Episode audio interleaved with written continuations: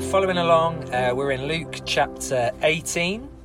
So if you've got your Bibles, if you need a Bible, just put up your hand, and we'd love to come bring a Bible round to you. And we, a couple of weeks ago, started this journey together of spending 40 weeks focusing on God's presence, on praying and worshipping and seeking God, and asking that question that we think is the most important question anyone can ask. What's at the center of your life? And we're doing that in three areas. What's at the center of our lives as individuals? What's at the center of our life as a church? And what's at the center of our life in our circles? So our families, our friendship group, our marriages, etc. And I said that over these 40 weeks, I really believe that God is calling us to increasingly become three things. To become more dependent on God, to become more expectant for God, and to become changed by God. Dependent on God, expectant for God, and changed by God. Last week we looked at what it means to be dependent on God, and this week we're thinking about what does it mean to be expectant for God, and next week we'll look at changed. I don't know what that word expectancy means for you.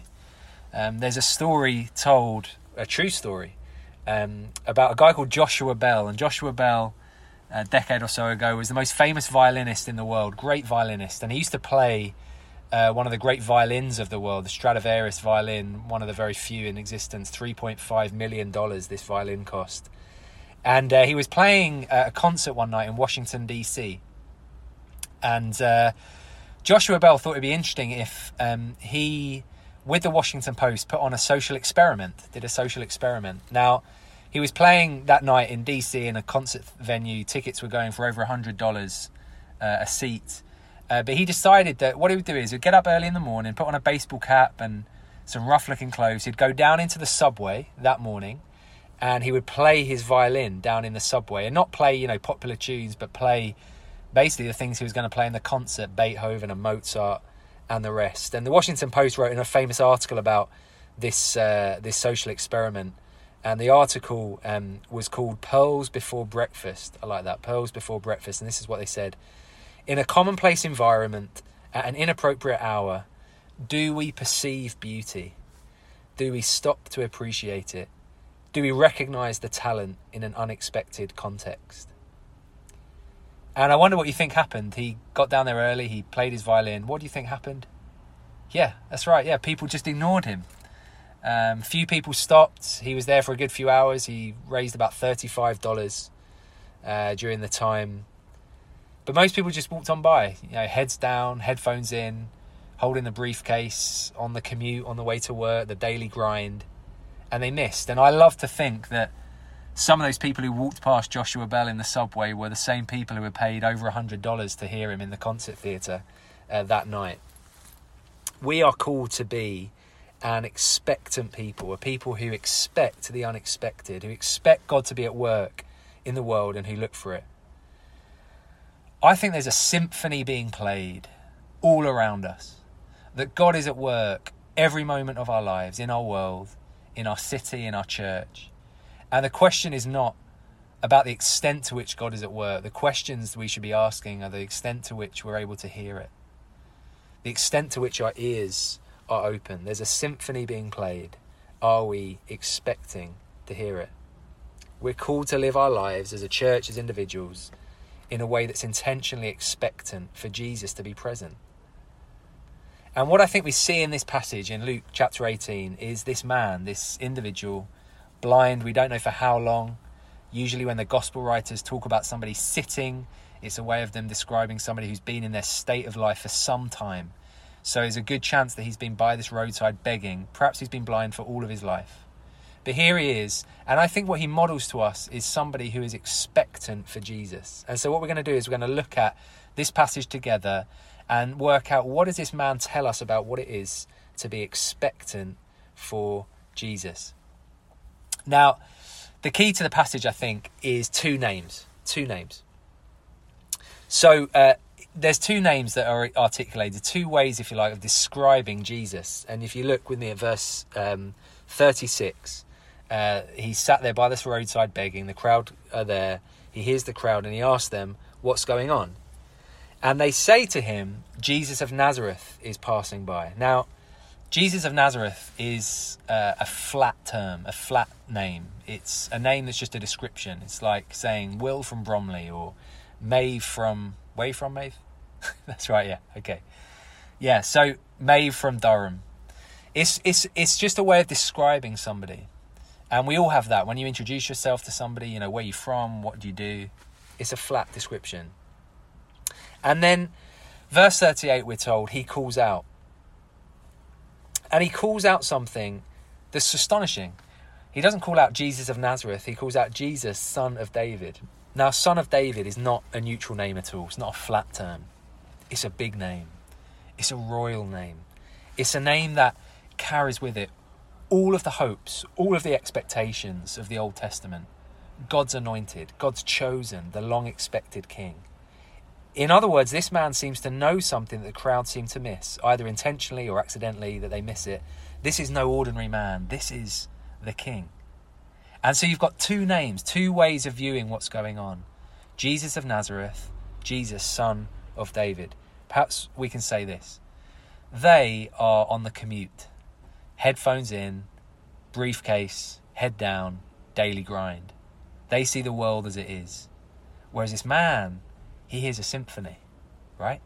He hears who Jesus is. He hears the significance who Jesus is. And because he knows who this Jesus is, he can't stay quiet. He cries out. Because the nature of the object determines our response to it and our level of expectation, right? The nature of the object determines our level of response to it. If I said to you, for example, there's a fly has just flown into the back of church. And there it is on the back wall over there. Now, most of you would be like, why is he telling me this? What's the relevance of this? Some of you might be fly experts, I don't know. And you might be particularly fascinated by the fly. You might go to see what the fly is about and study the fly. But the vast majority of us would be non-moved. But if I said, you'll never guess, a Siberian tiger's just wandered in the back. Now you're thinking something, right? Now you're ready. Now you are expectant. And you're thinking to yourself, something's going to happen, right? And I don't know what it is, but something's going to happen. The nature of the object determines our response to it. And what this man realizes is that Jesus Christ is not the fly. Jesus Christ is the tiger. Right? Jesus Christ is the tiger. And so he, if you like, knows some things about Jesus that make him particularly expectant for what Jesus can do, that make him particularly ready for Jesus to move in his life in a powerful way. And so I just want to explore these four things that this man knows about Jesus that shapes his expectancy of him. Four things. Is that okay? Okay. So here's the first one. Because Jesus cares about me, we expect this to get personal. That's what he realizes. Because Jesus cares about me, therefore we expect this to get personal. So what this man realizes quickly, and it's a simple but a really important point, is that the data about Jesus directly impacts him.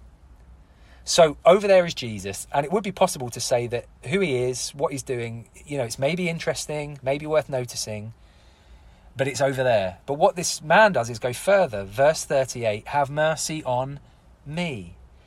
What he sees is that whoever this Jesus is, he has something significant to offer my life. That his story is somehow about my story and vice versa. Somehow our stories are connected. And I expect that sooner or later, this man thinks, he's going to ask me the question that he asks every single person who comes to him. Verse 41, what do you want me to do for you? That's the question that Jesus asks. What do you want me to do for you? We're all about that question at St. Nick's, and we believe that Jesus does ask that question of each and every person. That Jesus values each and every life, whoever they are, whoever we encounter, whoever we interact with, whoever comes into this church, that Jesus is interested in them. Now, he's interested in communities, he's interested in nations, he's interested in people groups, all the rest of it. But he's interested as well in individuals. And he asks us that question, what do you want me to do for you? Not what you want me to do for them or the church or in that city. You know, there's so many ways that we avoid having to address that question. So many ways that we try to fight it. We fight it by saying that, you know, maybe we should care about other people than about ourselves. I'll just spend time serving other people. Sometimes we avoid that question by taking up a political cause or a social cause and making that the most important thing, so we don't need to focus on us. Sometimes we avoid it in negative ways, through judging others, through gossip and the like. However we try to avoid it, at some point we are faced with the reality that Jesus will ask us that question. He does ask us that question, and one day he will ask that question face to face. What do you want me to do for you? I cannot, this man realizes, simply be a neutral observer. I expect that when I pray and when we gather as a church, Jesus really does at some point want to talk to me. He really does have an interest in my life. That's the first expectation, that sooner or later, at some level, what Jesus is about, this church thing, whatever this is about, somehow it's about me and about my life. Second realization, because Jesus transforms, we therefore expect to be changed. Because Jesus transforms, we therefore expect to be changed. Now that's what the man expects, isn't it? Jesus can and wants to change me. I need to call out, he thinks, because here's an opportunity for real transformation. Now, I don't need to say much about this change word because we're going to be looking at it next week together, but I do believe that Jesus wants to change us. That's what he wants to do. He wants to change us, change me, change you, bring us to more life, more freedom, more goodness, more joy.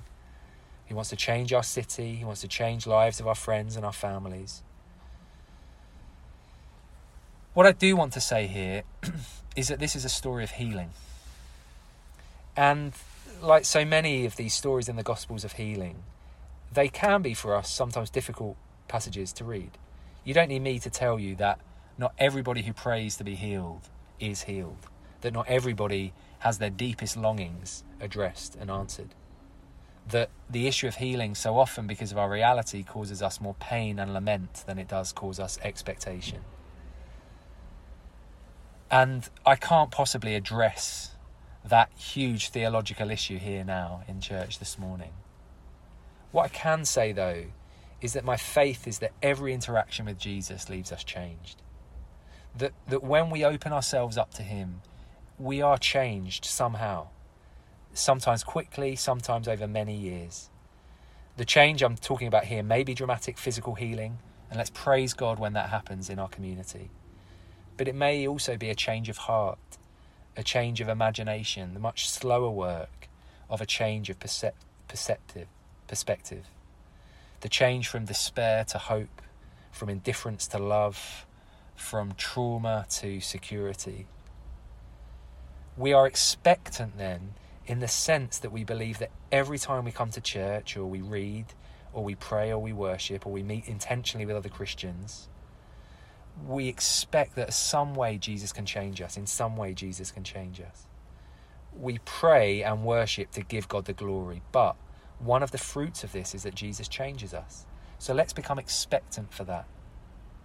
And it's just to say that in the last few weeks, as we've been talking about this 40 weeks and asking that question, what's at the centre, it's been so humbling to me and encouraging to me to see people in our community opening up about some of their stuff, sharing some of their story with me, with others, taking those little steps of vulnerability, realising these first two things, that yes, it's about me, and secondly, that Jesus at some level wants to change me, that maybe something I've been carrying for years and years and years and never talked to anyone about, that maybe Jesus wants to help with that, take it away or heal it or overcome it in some way.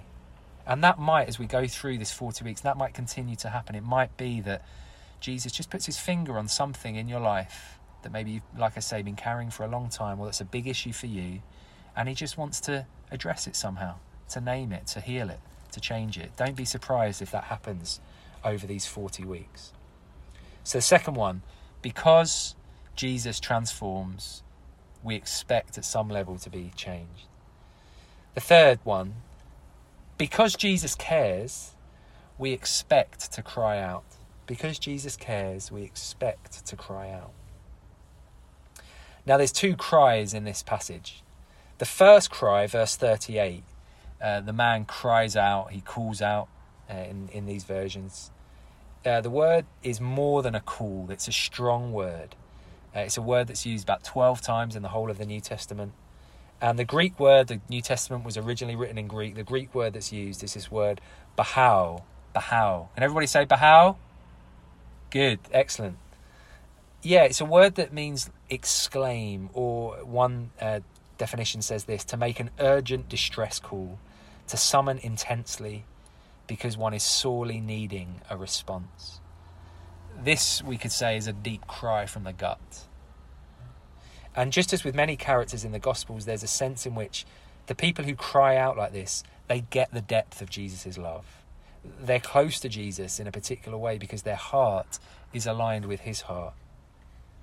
I don't know the journey that God is taking us on as a church, but I do believe that because of the nature of Jesus, if he is at work here, if he's at work amongst us, then we will expect deeper cries in the full range of emotion. So that's an expression of the depth of human experience. You know, the depth of lament, the depth of pain. Because if Jesus is who the Gospels say he is, then there's no man in antiquity, no human being in antiquity in this time was so emotional. No one felt as much as Jesus. We have stories of him weeping. We have stories of him crying out in pain, of crying out in lament. And so if we're to get to know Jesus, if Jesus is to be at our centre, we should expect to feel things more. You know, feel the pain of the world. That when we see the news, when we turn on our TV, we feel it more. But so too, as well as sort of going to the bottom, as it were, the lament, so too we would feel deeper joy, deeper celebration, that there would be laughter, cries of laughter and cries of pain. How can we not, when we see the reality of the world, those two things? So to deeper cries, both high and low. And that, just to say, I've used that word feeling quite a lot, and feels. That word emotion is not a word that I'm afraid of. I know that emotion can be manipulated. And sometimes we can worry that church is manufacturing emotion or is about just emotion. But, you know, God gives us emotion. And if you had a close friendship, a really close friendship, and you never felt anything at all, well, then you'd say that there was a problem with that relationship. So when we meet Jesus here at church, or as we pray, as we work in the world, as we pray on our own, as we gather, we should expect to feel, to have our emotions engaged, not all the time. And again, we can't go chasing the feeling. The goal is Jesus, not the feeling. But the feeling, again, is one of the fruits of that encounter. There is more to us than just emotion, but we should expect to feel things when we encounter Jesus, joy, sadness. And as he works on our hearts, we will, I believe, feel more and not less. And so the expectation that this man has, because he knows the reality of Jesus, the expectation he has is to cry out. That's his expectation, that he will feel something as he encounters Jesus, and that's what he expresses. And fourth and finally, because Jesus refuses to stay quiet, we shout all the more. Oh, we shout all the more. I love this bit, verse 39. They tell him to be quiet, but he shouts all the more. Different translations add different things. Some say, the crowd say to him, keep your peace. You know, others, more modern translations might say, shut up, right? Be quiet. You don't get what's going on. You don't understand the social etiquette here. You don't understand the social norms. You don't understand the way things work around here. When a significant popular figure comes into the city, you don't shout out. You keep your place. You know who you are. We know who we are. Keep your place. But he shouted all the more. I think expectancy is shown by our willingness to take steps, even small ones, but maybe big ones, to open ourselves up to God. Steps that might feel beyond social acceptability or social norms, might feel even beyond our own norms. In his desire for Jesus, this man refused the established social and cultural boundaries of his day. And I believe that us becoming a more expectant church is about us pushing a bit more into opening ourselves up to God in potentially risky ways. I don't know what that looks like for you. We've spoken a bit in the start of this 40 weeks about personal commitment, you know, getting up earlier, risking praying with your family or friends, just saying to a friend or even a spouse, "Can I pray for you?" Sometimes these small things are huge. You know, what if when a friend shares some difficult news, or a work colleague, what if we said to them, "Can I pray for you?" Or even take a step back. What if you said, "You know, I'm going to pray for you tonight," or "Sometimes I pray for you." It feels risky. That's the sort of expectancy that God is inviting us into. You know, people have taken steps even in the last week of coming to First Monday or coming to morning prayer, getting up earlier and praying. Some people are praying out loud in those meetings in a way that they wouldn't normally pray out loud. And when we gather corporately, how might we shout all the more? You know, there's a song, and then the song ends and we sit down. What if every now and again, because of the way that God is moving among us, because of what the Holy Spirit is doing, we say, "You know, I won't sit down. Not just yet. I'll just wait a little bit longer for God to speak." What if we lifted our arms in worship, held out our hands, shut our eyes, spoke prayers out loud? I don't know. Now, hear me right. What I'm not saying is that any of these things are better than any others.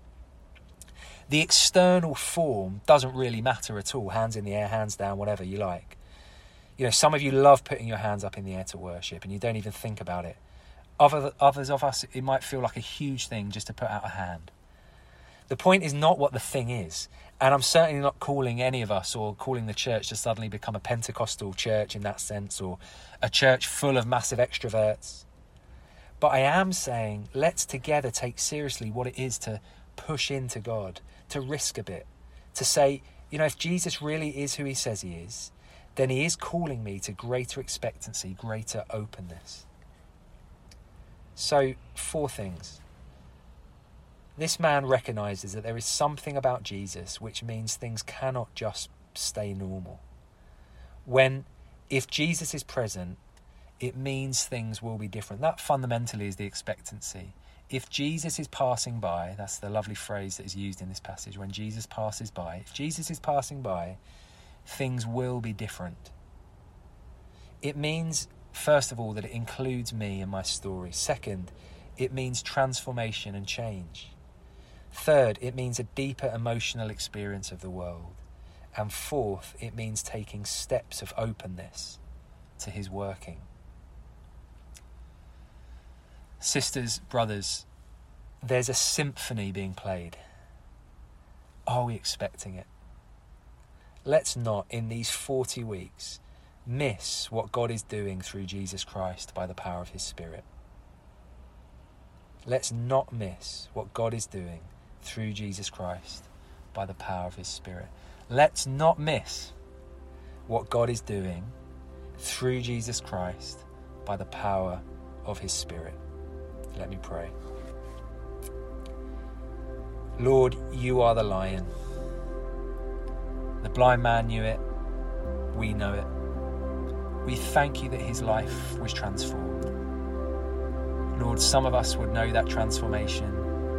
Some of us will not know that transformation that we long for. But we do believe that when you are at work, things change.